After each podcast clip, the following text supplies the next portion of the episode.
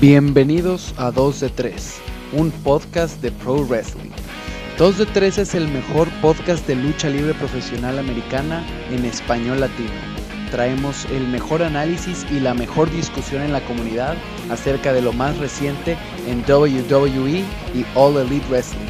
¿Estás listo? 1, 2, 3. ¿Qué tal mi gente? Bienvenidos de vuelta al mejor podcast de Pro Wrestling en español, 2 de 3, eh, ahora remasterizado. Tomamos eh, aproximadamente un mes, mes y medio para darle un giro, darle un pequeño cambio al podcast. Em, y así es como regresamos. Eh, lamentablemente a partir de ahora mi compañero de podcast, Beto Romero, no va a poder estar con nosotros. No sabemos si es algo temporal, si es algo permanente o cuánto tiempo va a durar. Pero bueno, por lo pronto en este episodio me la voy a estar llevando yo solo. Eh, creo que el tema de hoy se da bastante bien como para una discusión eh, individual. Y eh, pues en el futuro estaremos buscando traer eh, invitados, así que si les interesa venir al podcast en, eh, algún episodio a futuro, nos pueden contactar a través de redes sociales, que las daré en un minuto. pero bueno, sin más preámbulo, el día de hoy vamos a hablar sobre la verdad de la rivalidad entre Seth Rollins y, y el demonio Bray Wyatt. Porque aquí ha estado pasando algo muy raro en este último mes, mes y medio, que culminó con un final eh, del que muchos fanáticos se quejaron en el último pago por evento Hell in a Cell, eh, del cual hablaremos un poquito más eh, adelante. Entonces, hablaremos todo acerca de, este, de esta rivalidad que continuará hasta el pago por evento de Crown Jewel, que se llevará a cabo en Arabia Saudita, o la joya coronada, como se llama en español. Tendremos un encuentro más entre el demonio y Seth Rollins, entonces todo eso es lo que vamos a estar cubriendo en este episodio. Eh, antes de comenzar, ahora sí, eh, les recuerdo que pueden seguirnos en nuestras redes sociales. Nos pueden encontrar en Twitter como arroba 2 de 3 podcast y en Instagram como 2 de 3 podcast. Número 2 de número 3 podcast. De cualquier modo, las ligas las pueden encontrar en la descripción para que nos apoyen. Tenemos contenido diario, resultados, discusión y obviamente... Eh, avisos cada vez que publiquemos nuevos episodios del podcast. Eh, ya que hemos eh, sacado eso del camino, ahora sí comencemos. ¿Cuál es la verdad de esta rivalidad entre Seth Rollins y el demonio Bray Wyatt? Bueno, la verdad, al menos para mí, es que esta rivalidad ni siquiera se debió de haber dado en un principio. Aunque puede parecer una rivalidad muy emocionante, algo eh, que nos puede traer muy buenos combates, pues sí, pero de un inicio no puedes agendar una rivalidad en la que existen intereses conflictivos. ¿A qué me refiero con esto? WWE está intentando eh, dar la impresión de que Seth Rollins es un gran campeón universal, muy difícil de vencer por un lado, y por otro lado tienen a este nuevo personaje, el demonio Bray Wyatt, que también eh, pues hasta ahora lo han, lo han hecho ver como un total monstruo y como alguien invencible. Entonces a la hora que los tienes a los dos chocando, pues no puedes tener un perdedor. Y eso es lo que hace tan conflictiva, tan conflictiva esta rivalidad. Eh, porque, pues sí, aunque sería muy bonito y muy bueno ver al, demonio eh, comenzar su, la nueva etapa de su carrera con el pie derecho y ganar el campeonato universal. Señoras y señores, déjenme les digo que eso es lo último que queremos para un personaje como el demonio. Y ahora mismo les explico por qué. Existen ciertos personajes que son muy grandes, y no solo grandes en el aspecto de tamaño, sino grandes eh, en, e, e, en, el tema de que son fantásticos, tienen eh, algo que los hace eh, irreales, más grandes que la vida, sobrenaturales inclusive, y estoy hablando de personajes, bueno, el, el personaje modelo a seguir de este tipo es obviamente The Undertaker, con sus superpoderes de apagar las luces, aparecer, desaparecer, lanzar rayos, em, y siempre es importante y es interesante que haya eh, un personaje de este tipo en todo momento disponible para uso en, en WWE. ¿Por qué? Porque estos personajes lo que hacen es que le añaden un poco más de este aspecto fantástico a, a la lucha libre profesional, que bueno, es parte de entretenimiento, entonces pues ese es el papel de este tipo de, de personajes. ¿Qué pasa con este tipo de personajes? Que bueno, son tan fuertes y son tan invencibles que la realidad es que no necesitan un campeonato para mantener esa fortaleza o, para sostenerla. Pasando al ejemplo de The Undertaker, bueno, el enterrador tiene, si no me equivoco, cinco reinados como campeón mundial durante su carrera de 30 años, que bueno, eh, considerando la gran leyenda y pues el legado de, una superestrella como The Undertaker, pues uno esperaría que tuviera más, 10, 15, inclusive 20, siendo un personaje tan dominante y tan, eh, tan imponente. Pero vamos a pensarlo de esta forma. Cuando la WWE decide darle un campeonato mundial a The Undertaker, viene un gran problema porque él como una fuerza tan grande, como una fuerza sobrenatural invencible, pues el problema está ahí, ahí mismo, es casi invencible. Si, si se ponen a pensar y, y, y si lo notan, que prácticamente todos los reinados del Undertaker, eh, particularmente los del Campeonato Mundial de Pesos Pesados en, en esta última etapa de, de, su carrera entre 2005 y 2010, eh, todos sus reinados como campeón mundial terminaron de forma controversial. Que si entró Shawn Michaels a la cámara de, de, eliminación para atacarlo y permitió que Chris Jericho le robara el campeonato, que si utilizaron su maletín, el maletín Money in the Bank para eh, en su contra para quitar el campeonato, que si hubo intervención foránea por la familia para para permitirle a Edge ganar el, el, campeonato en la lucha de mesas, sillas y escaleras de, de 2008. En fin, todos los reinados como campeón mundial de The Undertaker terminaron de forma controversial, porque ese es el problema, simplemente no puedes quitarle el campeonato de una manera auténtica, no puedes tener al Undertaker perdiendo por rendición o por cuenta de tres, porque le quita mérito a su personaje y a la fortaleza que, que esta carga. Lo mismo pasó con André el Gigante, que bueno, al, probablemente no tenía superpoderes, pero era eh, este tipo de superestrella más grande que la vida y, eh, y, y igual, ¿no? ¿Qué fue lo que pasó con, con André el Gigante? Bueno, André el Gigante tuvo un solo reinado como campeón mundial y duró 30 segundos. ¿Qué fue lo que pasó? Bueno, hubo una controversia ahí. André finalmente logró ganarle su campeonato a Hulk Hogan, pero el hombre del millón de dólares, Ted DiBiase padre, llegó y a los 30 segundos le pagó una gran suma de, dinero a André el Gigante para que fuera capaz eh, de regalarle el campeonato y, y hacerse él eh, con el cinturón. Y bueno, el reinado de André duró 30 segundos. ¿Qué hubiera pasado si André se hubiera quedado con el campeonato? Bueno, la realidad es que no hubiera habido nadie que se lo pudiera quitar. Y si alguien se lo hubiera quitado, André hubiera perdido mérito porque, bueno, se supone que es este gigante invencible y eh, ¿se, ¿se, entiende más o menos eh, a lo que hago referencia trayendo, trayéndonos a un ejemplo actual y es el último ejemplo que voy a dar. ¿Qué pasa con Braun Strowman? ¿Por qué Strowman ha sido incapaz de coronarse como campeón mundial a pesar de tener toda la madera y todo el talento y todo para ser campeón mundial y en cuatro años ha fallado y fallado y fallado y fallado y fallado? Porque si le das el campeonato mundial a Braun Strowman, no va a haber una superestrella que legítimamente pueda quitárselo. Vimos que Strowman perdió limpio ahora en eh, Clash of Champions ante Seth Rollins, pero bueno, vimos el trabajo que le tomó a Rollins eh, ganarle a, a, Strowman. Pero realmente ese es el problema, cuando tienes superestrellas así de grandes y de imponentes y de sobrenaturales, simplemente no hay una forma eh, sin controversia en la que les puedas quitar un campeonato. Entonces, imagínense que Wyatt eh, se hace con el campeonato universal ahora. ¿Quién va a ser su siguiente retador? Que, que como fanáticos digamos, eh, tal vez tiene una oportunidad. Nadie. Nadie. ¿Y quién puede, quién puede quitar el campeonato a Bray Wyatt sin, sin dañar el personaje y sin hacerlo ver débil y sin eh, lastimarlo? Nadie. Ese es el problema y esa es la razón por la que Bray Wyatt no puede ser campeón universal en este momento. Es un daño a su personaje, es un daño al producto y es un daño a sus rivales, porque simplemente no hay nadie que esté a la altura como para quitárselo dentro de este universo ficticio en el que suponemos que Wyatt es invencible y, todo, ¿no? Entonces, por eso es que de entrada esta rivalidad no debió de haber sucedido.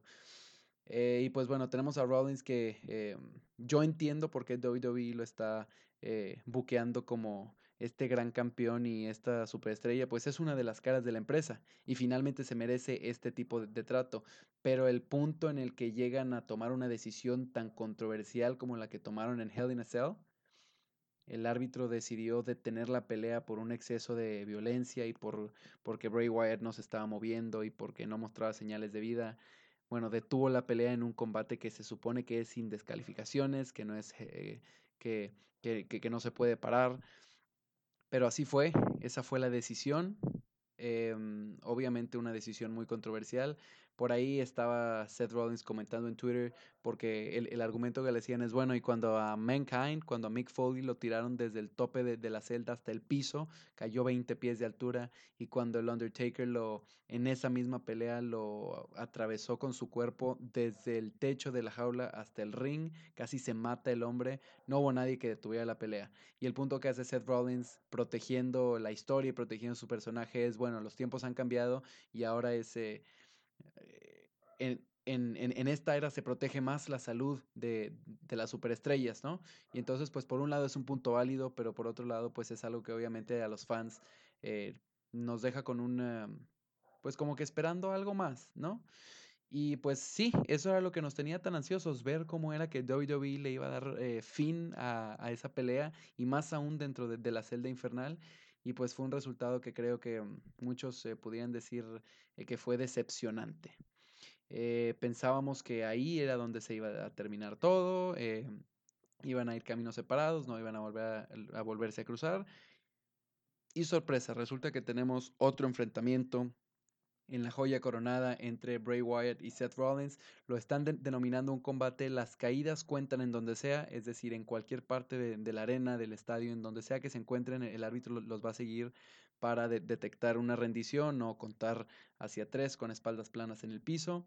Y eh, el día de hoy eh, estoy eh, grabando este episodio la noche del viernes, justo después de SmackDown, le agregaron la estipulación de el combate no puede ser detenido de ninguna manera, porque por ahí por redes sociales los fanáticos comenzaron a con sus bromas de, ay, ese combate también lo van a detener y también por exceso de, de, violencia lo van a parar y pues sí, al parecer WWE ya hizo muy claro que vamos a tener un final decisivo ahora en, eh, en, en, en la joya coronada. Es muy interesante pensar qué tipo de final podría eh, tener WWE porque obviamente existen dos alternativas. Número uno, que Seth Rollins retenga su campeonato universal y número dos, que Bray Wyatt lo gane. Esta segunda opción es muy riesgosa, muy, muy, muy riesgosa por la opción, eh, perdón, por, el tema que ya les expliqué hace un segundo, de que realmente no habría un retador eh, digno ni creíble que, pudiera eh, quitarle el, campeonato a Wyatt ni en el futuro cercano ni en el futuro más a largo plazo. Y además existe otro conflicto. Bray Wyatt fue eh, drafteado, fue elegido en la lotería por la marca de SmackDown. Y en SmackDown ya tenemos al campeón de WWE, Brock Lesnar. Entonces es muy poco probable. De hecho, sería prácticamente imposible que hubiera un show con dos campeones mundiales y el otro, eh, Monday Night Raw, se quedara sin ningún eh, título mundial. Eso es algo que nunca jamás pasaría. Entonces, ese es el otro problema. Por eso es que yo pienso que Rollins va a retener el campeonato universal en la joya coronada.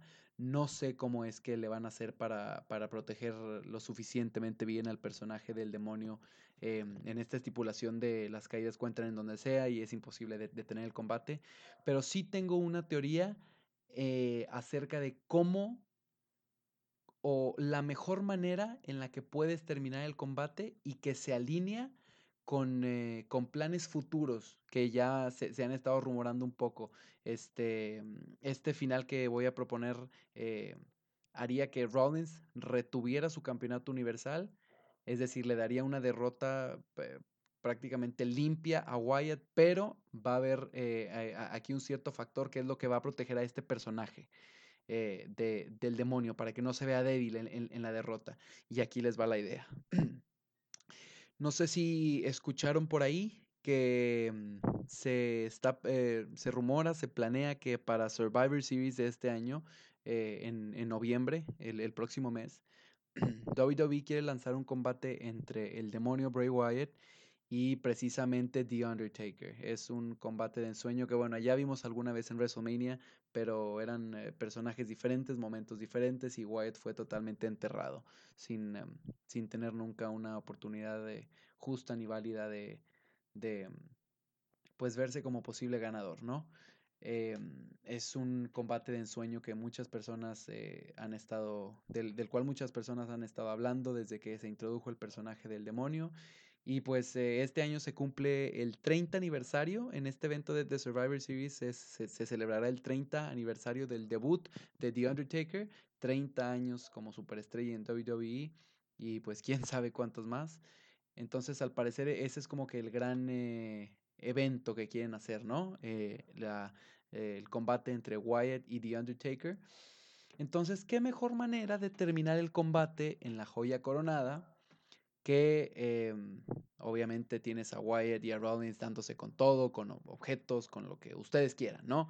Es, inclusive se podrían pasear por alrededor de la arena, por el área de em, eh, alrededor del ring, por la rampa, eh, hacer todos los destrozos que quieran. Pero muy cerca del final del combate regresarían al ring.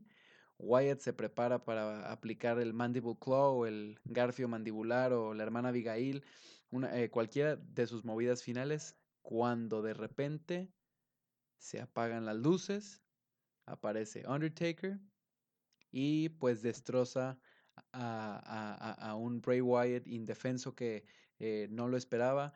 Eh, le hace, le aplica un par de eh, tumbas rompecuellos, garras de ultratumba y todo, ¿no? Chokeslams, tombstones, como le, como le, quieran llamar. En pocas palabras, lo deja en cueros al hombre. y ahí es donde Seth Rollins aprovecha con Undertaker viendo de, de, lejos todo el daño que ha dejado en su, en su camino. Y bueno, así es como Rollins lograría retener su campeonato, así es como lograrían proteger, por, por decirlo de alguna forma, al personaje del de, demonio. Porque pues bueno, después de ya todo el castigo que, que le aplicó Rollins, incluyendo objetos y, bueno que no, vino Undertaker y le hizo un par de sus eh, movidas finales más eh, duras. Creo que eso tendría bastante credibilidad eh, en pues un final eh, fuerte, un final digno y algo que dejaría a los fanáticos esperando con muchas ansias este combate eh, posible entre Wyatt y Undertaker. Obviamente todo esto que estoy diciendo es solamente un supuesto. no sé Vaya, esto es asumiendo que pues WWE va a ir adelante con la idea de Undertaker contra Bray Wyatt en, en Survivor Series, ¿no? Pero bueno, ya eh, hace poco publiqué por ahí por nuestra cuenta de Instagram que se ha confirmado que Undertaker no va a tener ningún combate eh, en Crown Jewel. Entonces, pues eso como que hace ver las cosas un, poquito más sospechosas, ¿no? Se supone que la razón por la que no le dieron combate es para no quitarle eh, atención a las peleas eh, estelares entre Tyson Fury y Braun Strowman y entre Kane Velasquez y Brock Lesnar. Pero bueno, no tienes a Undertaker haciendo nada. Eh, muy seguramente ya estaba planeado su viaje para allá. y pues qué, qué mejor forma de comenzar una rivalidad. Y ya de ahí, bueno, Undertaker no acostumbra a atacar primero, pero pueden comenzar por ahí una historia de eh, Bray Wyatt, eh, no quieras pensar que eres la nueva fuerza dominante en WWE, yo siempre seré eh, el, el, hombre muerto y el mayor eh, implicador de castigo, no sé, algo por el estilo, pero hay una historia muy interesante que seguir por ahí, que se podría propiciar a partir de, de todo esto. Y pues es es muy interesante pensar en todas las opciones y todas las alternativas que tiene WWE en este mundo fantástico eh, con, con, este tipo de, de, personajes. Y bueno, esto obviamente solo es una idea. Eh, y de cualquier modo, pues sería. Pues eh, es que realmente lo que pasó en Hell in a Cell fue que el demonio obviamente se tenía que ver fuerte, pero se vio prácticamente invencible. Aguantó 15 pisotones eh, del movimiento final de Seth Rollins. Lo máximo que Braun Strowman aguantó fueron 3 y un pedigree. Y bueno, Wyatt aguantó 15 pisotones, un par de pedigrees, golpes con sillas en la cabeza, aguantó de todo y aún así no le dio ni para una cuenta de dos y medio. Entonces, pues va, a ser interesante ver cómo van a llegar a un final conclusivo. Seguramente tiene que haber alguna intervención eh, que le ayude a Rollins eh, retener el campeonato en caso de, de, que así sea y si no, pues bueno, la otra opción es que se lo den a Wyatt, como dije, no creo que lo vayan a hacer y si lo hacen creo que es un gran error. si lo hacen, va, eh, pues nos vamos a encontrar en el futuro en por qué eso fue un, un error tan grande. ¿No? Eh, entonces, pues esto, es, esto es todo por hoy. Quería platicar un poco acerca de esta rivalidad y las razones por las que, por las que creo que ni siquiera se debió de, haber hecho en primer lugar. Finalmente es, pues, e, e, es una rivalidad buena y creo que ambas superestrellas, Rollins y Wyatt, han hecho lo mejor, pues sí, dentro de lo que, lo que está dentro de su control han hecho lo mejor. Eh, ellos solamente pues no les queda más que seguir instrucciones de, del equipo directivo y del equipo creativo de WWE y bueno, hacer su mejor esfuerzo en el ring y definitivamente que así ha sido. Eh, entonces pues eh, realmente no es culpa de ellos. Em, si llegara a pasar algo no deseado pues es culpa del, de los directivos de la empresa. Pero pues bueno, ya veremos qué pasa en aproximadamente dos semanas, 31 de octubre en Crown Jewel. Eh, transmitiéndose únicamente por la WWE Network. Como les dije, va a ser muy, muy, muy interesante ver qué clase de final nos da WWE, ya que eh, pues cruzaron o tacharon muchos de los, de, los posibles finales como otra detención de combate o descalificación. No va a haber nada de eso aquí porque es las caídas cuentan en donde sea y el combate no se puede detener por ninguna razón. Por eso es que yo sospecho que va a haber por ahí alguna intervención de por medio. Pero bueno, eso ya lo veremos. Eh, como les comenté, antes de, comenzar el podcast del día de hoy, nos pueden seguir en nuestras cuentas de redes sociales. Se pueden encontrar como 2 de 3 podcast, número 2 de número 3 podcast, donde tenemos resultados, noticias, discusión, entretenimiento y eh, mucho más. Como siempre les digo, a veces más entretenido que algo, eh, alguno del, algo del contenido que nos da WWE en su programación semanal. También esta semana eh, les cuento rápido que eh, tuve la oportunidad por primera vez de ver uno de los shows semanales de AEW. No puedo negar que pues muy buena la calidad dentro del ring. Es, e, eso sí es prácticamente puro pro wrestling. Y si son fanáticos de la acción dentro del ring, AEW es para ustedes. NXT ofrece algo muy similar, también lo, eh, lo estoy viendo todas las semanas. Eh, voy a empezar a incorporar un poquito más de AEW eh, al, al, podcast, porque bueno, yo siempre he sido un chico WWE, pero pues ahora con la con em, la asunción de AEW al panorama de relevancia en, eh, en, la industria del pro wrestling americano, pues es importante eh, cubrirlos y discutir todo lo que están haciendo, porque tienen ahí un par de historias muy interesantes y definitivamente talento muy, muy, muy eh, infravalorado. creo que les, les, les hacía falta darse a conocer y bueno, eso es lo que están haciendo ahora. pues les agradezco a todos que se hayan tomado el tiempo de escuchar este podcast el día de hoy.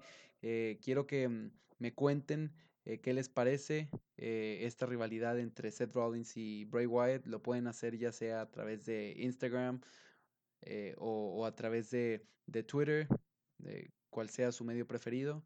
Y pues sí, nos estaremos viendo próximamente. También, como les comentaba al principio del podcast, si les gustaría aparecer como invitados en algún episodio futuro, háganmelo saber a través de mensaje directo. Y mm, pues creo que va a ser todo por hoy. Una vez más, gracias por escucharnos y nos vemos pronto.